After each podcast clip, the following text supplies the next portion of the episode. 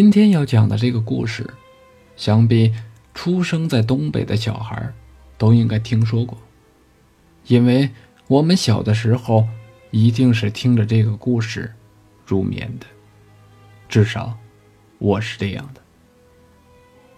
故事发生在上个世纪五十年代，解放的春风还没有吹进这偏僻遥远的山村。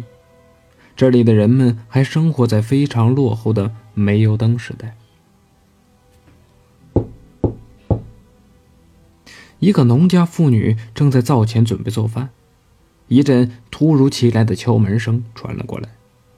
想想前几天孩子的外婆托人带话说这几天要过来，农家妇女想想，应该是孩子的外婆来了，就叫大儿子去开门。这是一家五口的农村人家，在这偏远的地区，十里八里的地方才有一户人家。家里的男人们一般忙完了农活，都要外出去打工，赚些过年的年货钱，顺便置办点家当。在这家也是如此。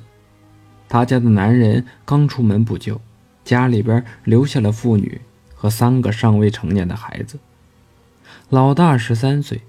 老二十岁，小儿子才八岁。小儿子虽然岁数小，但是却属他最机灵。当老大打开了门之后，发现屋外站着一个穿着貌似是外婆衣服的人，只不过这个人的身形比外婆高大一些。黑灯瞎火的，老大也看不清楚来人的脸，只以为是外婆到了。于是就叫外婆赶快进屋里。屋外边，寒冷的风呼呼的刮着。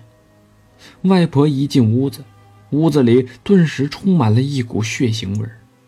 老大要点一盏比较大的煤油灯，可外婆却出声阻止：“不要点，浪费。”外婆节约是众所周知的，老大于是也就随了她。只是听着外婆那声音，仿佛像男人的声音一样，老大就奇怪，问外婆怎么了。可这个外婆咳嗽了两声，只说受了点风寒。在屋里玩耍的老二和小儿子这个时候也出来了，几个孩子都是非常的喜欢外婆，因为外婆每次来的时候都会带一些甜食。老二便出口问外婆。带了什么好吃的给我们啊？外婆带了好吃的，不过要看看今天谁最乖，谁洗澡洗的最干净，外婆就奖励给谁。这个时候，农家妇女已经做好了晚饭出来。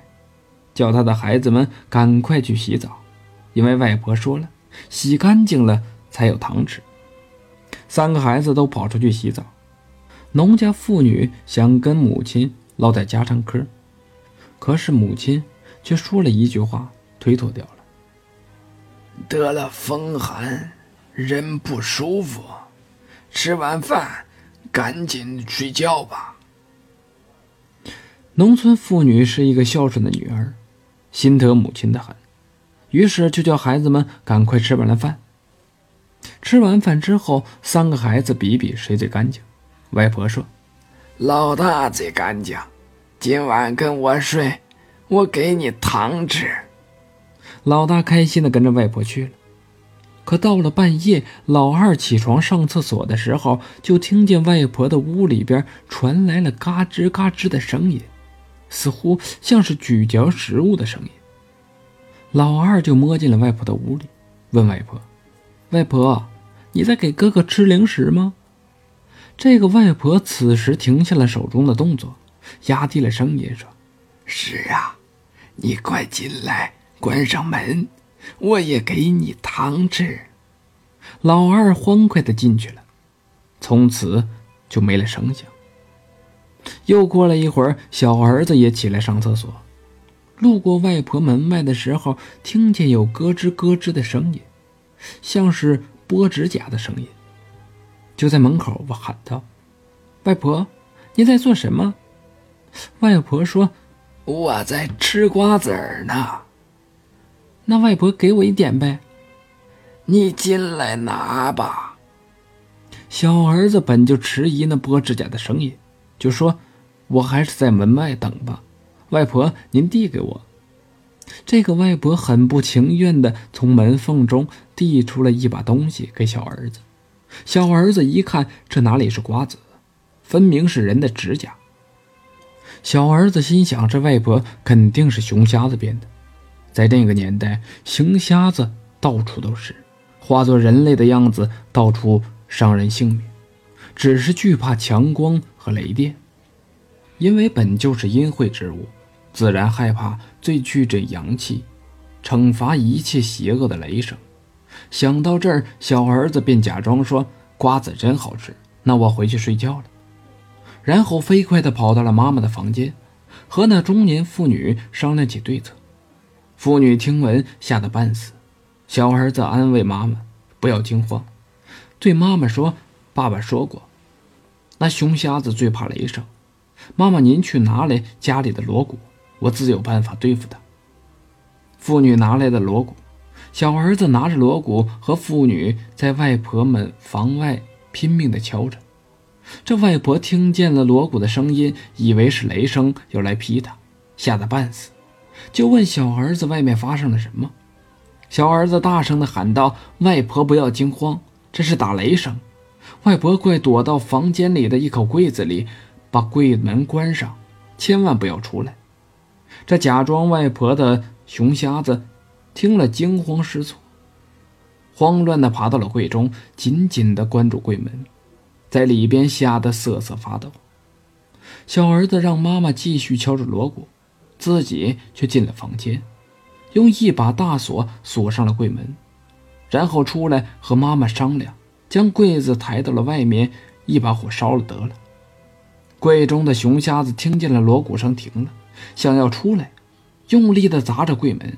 小儿子大声地喝道：“外婆，您在里边不要动，过会儿还继续打雷呢。”于是又敲了几下锣鼓。那熊瞎子不敢轻举妄动。小儿子和妇女趁机将柜子抬到了屋外。这个时候天已经快亮了。小儿子和妇女在柜子外面架满了柴火，浇上煤油。一把火把柜子烧了，只能听见熊瞎子那种撕心裂肺的吼叫。不过多久，就变成了一团灰烬。